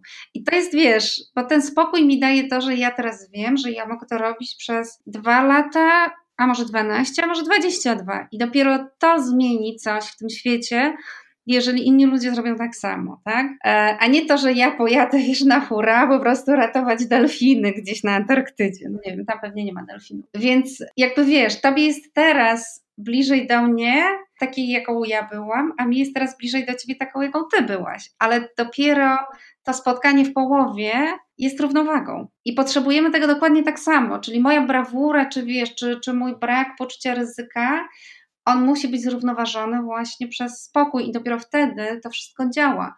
Bo jedno bez drugiego też nie przyniesie dobrych rezultatów. Bo ja mogę pojechać tam ratować delfina, ale się wypalę. Mam dwie takie refleksje, które mi się nasunęły. Pierwsza to to, że przemierzyłyśmy taką spiralę bo mam wrażenie, że wróciłyśmy w zasadzie do tego tematu tych wyborów i tych działań epickich, jak właśnie ratowanie delfinów, a tych decyzji codziennych i prozaicznych, nie? czyli to, co ja na przykład kładę na swoim talerzu. Natomiast druga refleksja, która mnie naszła, e, to taka refleksja o tym, jak ważny jest też nie tylko moment w naszym życiu, w którym jesteśmy, czy na tej spirali, w na której jesteśmy, ale też kontekst zewnętrzny, w którym się znajdujemy i relacje, i relacje, w których się znajdujemy w danym momencie. Bo bardzo ze mną zarezonowało to, co powiedziałaś, nie? że e, no owszem, w Polsce, tutaj w domyśle, w pewnym w kontekście czy w pewnych relacjach, w których byłaś w tamtym momencie, byłabyś w stanie to zrealizować, ale by cię to kosztowało, te, te swoje cele zrealizować, ale kosztowałoby cię to dużo więcej energii niż kontekście sprzyjającym, nie? Myślę, że to jest też ważna rzecz, o której często zapominamy, jak ważne jest to, kim my się otaczamy, kim się otaczamy w naszym prywatnym życiu, jakimi, jakimi osobami, ale też czym się otaczamy, nie wiem, w kontekście tego, co chłoniemy nie? na co dzień z, z mediów czy, czy z książek, czy, które czytamy. Tak, tak, absolutnie się z tym zgadzam. To jest właśnie dla mnie ta, ta moja historia, ona mi to pokazała, że, że to, że na przykład, no to, to jest też taki, ale to był dla mnie ważny przykład. Ja być może musiałam to zobaczyć właśnie w takiej perspektywie Czyli to, że ja się urodziłam w Polsce, nie oznacza, że ja mam całe życie moje spędzić w Polsce. Że jeżeli to środowisko z jakichś przyczyn mi nie. Oczywiście ja mogłam po prostu zmienić znajomych na przykład, tak? Nie musiałam jechać na Andaluzję. E, więc dokładnie to, co powiedziałaś, tak? No tutaj to się złożyło wiele czynników na to. Że, że pojechałam do Andaluzji. E, więc ten przykład był bardzo dużym skrótem myślowym. Natomiast tak, to, to mi po prostu uświadomiło, że, że to, są, to są po prostu wybory, to nie są jakieś determinanty, na które my jesteśmy skazani, czy ja jestem skazana, ja jako ja, tylko ja też mam możliwość po prostu powiedzenia nie, tego nie chcę, tego nie biorę. I teraz muszę się zastanowić, jak to ułożyć, żeby było tak, żeby mi to służyło i wspierało moje cele i moje marzenia. Więc absolutnie się z tym zgadzam. I ja też po prostu bardzo często przy pisaniu os osobom, które mnie pytają właśnie, jak tutaj znaleźć taką swoją konsekwencję i tę codzienną motywację do robienia tego, no bo zobacz, jak jest pisanie, to jest marzenie, to jest wielkie marzenie wielu osób, naprawdę. I, I nagle się okazuje, że marzenie jest ogromne, a determinacji, konsekwencji, motywacji nie ma na co dzień. Że to się po prostu obraca tylko i wyłącznie w sferze marzenia. I z wielu różnych przyczyn, tutaj nie będę w to wchodzić, natomiast chodzi mi o to, że moją pierwszą radą zawsze jest znać swoje plemię. Znajdź ludzi, właśnie, czyli to, co powiedziałaś, ludzi, o, ludzi, których osobowość, obecność e, będziecie wspierać i w ogóle po prostu stwórz sobie to środowisko, które cię wspiera. Bo to nie jest tak, że właśnie mamy, mamy jakieś środowisko takie, jakie mamy dzisiaj, i w tym mamy po prostu tkwić po uszy do końca życia. Podejmujemy decyzje, możemy równie dobrze podjąć decyzję o tym, że poznamy nowych ludzi, będziemy mieli nowych przyjaciół i tak dalej. I też, bo to, są, to, to bardzo często się właśnie zdarza, też jest takie Myślę, że też nas tym mocno nakarmiono, że no jak mamy już jakąś bliską osobę, czy to jest partner, czy to jest e, przyjaciel, przyjaciółka, to trzeba im tam wszystko wybaczać i są jacy są, ale no, nie można się od nich odwrócić. A czasami trzeba się zastanowić w ogóle, co ci ludzie wnoszą w nasze życie, jaka jest, czy jest w ogóle jakaś równowaga między tym, co, co, co my im dajemy, co od nich otrzymujemy, jakiego rodzaju wsparcie w ogóle od, od nich otrzymujemy i czy je otrzymujemy, i czasami trzeba w życiu zweryfikować po prostu, kim my się otaczamy. I to są też, też, też znam takie sytuacje, że na przykład czasami, yy, i to rozmawiałam o tym, bo ja też miałam taką sytuację w życiu, że na przykład z, z którymś z rodzeństwa yy, yy, nie rozmawia się przez kilka lat, bo to jest sytuacja, która niczego nie wnosi pozytywnego w życie, ani jednej, ani drugiej strony. I też trzeba mieć odwagę, żeby to zrobić i żeby to powiedzieć, bo koniec końców to się przysłuży obu stronom dłuższej perspektywie, ale znów wracamy właśnie do tej długiej perspektywy. Nie ma tego, tej, tej rewolucji. To, to, to nie sprawi jakiejś wielkiej rewolucji, że przestanę się do siostry odzywać i po czterech miesiącach po prostu wszystko będzie naprawione. Nie? Świat będzie nowy i piękny. To są czasami lata, tak? No ale, ale też wiem właśnie od osób, które miały takie trudne decyzje właśnie rodzinne i to są najczęściej sytuacje, wiesz, historie sukcesu, historie tego, że to się naprawdę wszystko pięknie ułożyło właśnie przez podjęcie takiej trudnej decyzji. Bo wtedy obie strony zaczęły pracować nad tym, żeby, żeby był rezultat, żeby ich relacja była budująca dla nich. Myślę, że tutaj właśnie na tej niwie takiej bardzo prywatnej, bardzo intymnej potrzeba nam najwięcej odwagi. Strasznie mi się podoba to, że e, zaczęłyśmy od, od tematu odwagi i, i to nie jest do końca tak, że myśmy od tego tematu odeszły, natomiast zaszłyśmy strasznie głęboko, ale myślę, że to było konieczne, żeby zobaczyć, co tak naprawdę na tą odwagę się składa, nie? Bo często, kiedy zadajemy takie pytania, tak, jak działać mimo tego, że czuję strach, albo jak zrobić to czy tamto, to trochę oczekujemy no, tej takiej magicznej pigułki, nie? którą zażyjemy i, i puf, wszystko będzie wspaniale, nie? A, a jednak w tych, w tych tematach i, i te tematy nas, myślę, nurtują jako ludzi i, i też są dla nas takimi wyzwaniami właśnie przez to, jak bardzo są złożone i jak wiele czynników się składa na to. I, i niesamowicie mi się podoba to, że w tej rozmowie no trochę poeksplorowałyśmy te różne czynniki i te różne, no to co tam siedzi pod spodem, nie? Co się składa na tą odwagę, e, bo mówiłyśmy i o indywidualnych cechach charakteru, i o pewnych doświadczeniach życiowych, i o pewnych e, nawracających momentach w życiu, i, i o pewnym kontekście, i, i o wsparciu, i o przekonaniach, także niesamowicie jestem zadowolona z, te, z tej rozmowy. Tak, jeżeli masz jakąś myśl na koniec, z którą chciałabyś naszych słuchaczy pozostawić w kontekście odwagi, jakąś taką radę na zakończenie, jak chodzi właśnie o, o odwagę i o działanie, to, to co byś powiedziała? Wiesz, co powiedziałabym, e, bo, bo też e, przyszła mi ta myśl do głowy i ona też mi się teraz wydaje właśnie dobra, taka na, na podsumowanie, nie wiem, czy, czy to jest jakaś rada, ja w ogóle się nie czuję jakkolwiek predestynowana do dawania rad, natomiast cieszę się, kiedy to, co mówię, otwiera komuś jakąś inną perspektywę, więc to tylko jakby moje, moje poczucie dawania rad tylko, tylko tutaj się może zrealizować. Natomiast ja sobie pomyślałam, że znowu ze słowem odwaga, z wartością w ogóle, bo odwaga jest pewną wartością, z wartością, jaką jest odwaga, my znowu tak patrzymy na to epicko, nie? Z, z czym nam się kojarzy odwaga? No z tym, że ktoś poszedł na wojnę i tam walczył w, w dobrej wierze um, bardzo często. Są takie, wiesz, jak pomyślisz o odwadze i zaczniesz sobie spisywać, nie wiem, same wyobrażenia, wizualnie to, co ci przychodzi do głowy, to wszystko będzie takie pompatyczne, właśnie epickie i zawsze jest takie, Jezu, ci ludzie tam kiedyś, czy nie wiem, czy w takich okolicznościach to mieli odwagę, a my w tych naszych czasach to i tak dalej. I tu się pojawia właśnie coś, co wiesz, znowu ta odwaga, ona jest gdzieś czymś nieosiągalnym, czymś takim jakimś idealnym, wyobrażonym i nie naszym. I myślę, że właśnie chciałabym tym podsumować, żebyśmy patrzyli na, na tę odwagę z, właśnie z tych perspektyw, o których my dzisiaj rozmawiałyśmy, że ona się realizuje w bardzo drobnych działaniach, w podejmowaniu najprostszych, najdrobniejszych, najmniejszych decyzji i ona po prostu ma taką cudowną skłonność właśnie do kumulowania się. E, I jak się kumulują te malutkie akty odwagi, to wtedy się pojawia coś, zaczyna się wyłaniać, nagle zaczynamy to widzieć, że o, tu jakaś odwaga się w ogóle wydarzyło. Bo ja myślę, że bardziej widzę to właśnie w kategoriach te, tego, że ta odwaga się dzieje, niż że my ją mamy albo jej nie mamy.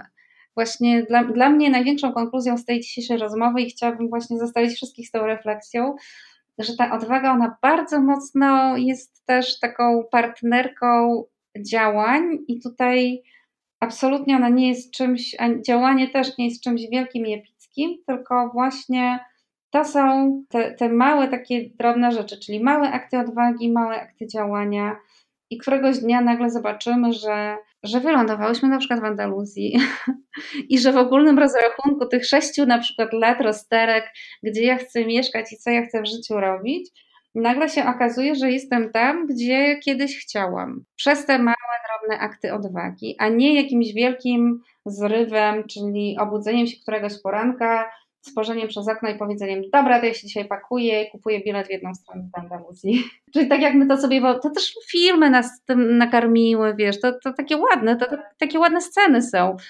E, książki właśnie, no to są takie historie, które to jest właśnie, to jest droga bohatera. To są historie drogi bohatera, bo co robi bohater w tej klasycznej takiej historii? On po prostu któregoś dnia, pomimo różnych przeciwności i wątpliwości, wstaje i podejmuje decyzję, tak, ale taką wielką, właśnie decyzję. E, I tutaj to przełóżmy sobie, że ja bym to widziała tak, że, że ta historia, którą my, no, no bo to jest jakaś taka archetypiczna historia, która jest obecna w ogóle w świecie od zawsze i ona stworzyła też naszą kulturę i nas, i, i to wszystko, i bądźmy jej wdzięczni, też nie negujmy jej. Natomiast zobaczmy sobie, że ona nam się realizuje właśnie w skali codzienności po prostu, czyli codziennie, jak ten bohater, pomimo różnych rozterek, e, podejmujemy jakąś decyzję, jakiś, mamy jakiś akt odwagi i podejmujemy jakieś działanie. I codziennie przebywamy ileś takich dróg bohatera od początku od wątpliwości, poprzez podjęcie tej decyzji, poprzez wykonanie działania i poprzez rezultat tego działania. I tak na to spójrzmy właśnie, że, że ta jedna wielka historia drogi bohatera, na nią się składają wszystkie nasze jednostkowe, codzienne, drobne akty działania i odwagi. I stąd ona się wzięła i stąd ona ma taką wielką moc właśnie po tym pojawieniu się w tych filmach i reklamach i w ogóle we wszystkim. A to jest tak naprawdę lustro tego, co, co jest naszą codziennością. Więc nie skupiajmy się na tym obrazku i wizerunku. Tak samo jak nie, nie będziemy nigdy y, 24 y, godziny, czy no nie, 24 to nie, bo śpimy kiedyś, a raczej nie śpimy w make-upach, więc tak samo jak my nie będziemy nigdy wyglądały, wiesz, jak kobieta z reklamy, nie wiem, Diora na przykład, cały Boży dzień, chociaż będziemy tak wyglądać, jak pójdziemy sobie na przykład z mężem na super rentkę albo nawet no, w dniu ślubu, o na przykład, y, przez ten jeden raz, tak? Aczkolwiek, y, bo, bo to są jakieś mity, to są jakieś takie właśnie mity utkane z tych drobnych rzeczy, naszych drobnych rzeczy, więc one nie są jakieś nierealne i nie są jakieś e, wzięte z kosmosu, tylko uświadomimy sobie, że to jest w, w tą drugą stronę. To nie one są dla nas wzorem, to my staliśmy się wzorem do tego właśnie stworzenia tego wielkiego mitu, więc nie stawiajmy go na piedestale, to on nam zawdzięcza wszystko, a nie my jemu. I po prostu przyjmijmy tę perspektywę, że te wielkie historie, epickie historie, to one są utkane z naszych codziennych małych aktów odwagi. I, i oby ich było jak najwięcej, tego właśnie życzę naszym słuchaczom. Edytko, gdzie cię słuchacze mogą znaleźć? No ja myślę, że a, no to, to, to mogą oczywiście słuchać, niech sobie słuchają ja w ogóle mam taki postulat, żeby w momentach, kiedy opuści ich, ich źródło mocy, kiedy będą czuli taką niemoc i że w ogóle już nic się nie da z tym życiem swoim zrobić, to niech odsłuchają jeszcze raz to wszystko, tę naszą rozmowę. Bo myślę, że tu jest dużo takich e, rzeczy, którymi można się nakarmić, właśnie tak, nakarmi, dokarmić swoją siłę i odwagę. Zapisać sobie na czarną godzinę ten odcinek podcastu. Tego linka, tak. Tak, dokładnie tak. I go sobie aplikować jak gorącą e, czekoladę w takie dni handry.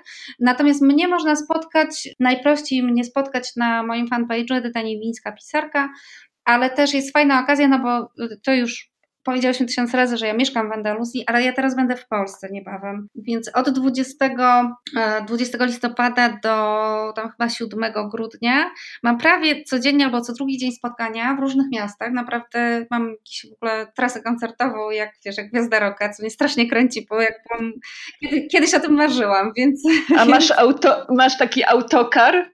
Gdzie z nie drużyną mam. podróż. O. Tego jeszcze nie. To następnym razem przy kolejnej książce. Dobra. To jest, widzisz, zadanie na, do, to ja cię wezmę do tej drużyny następnym razem. Ty to wymyśliłaś, to będziesz zorganizować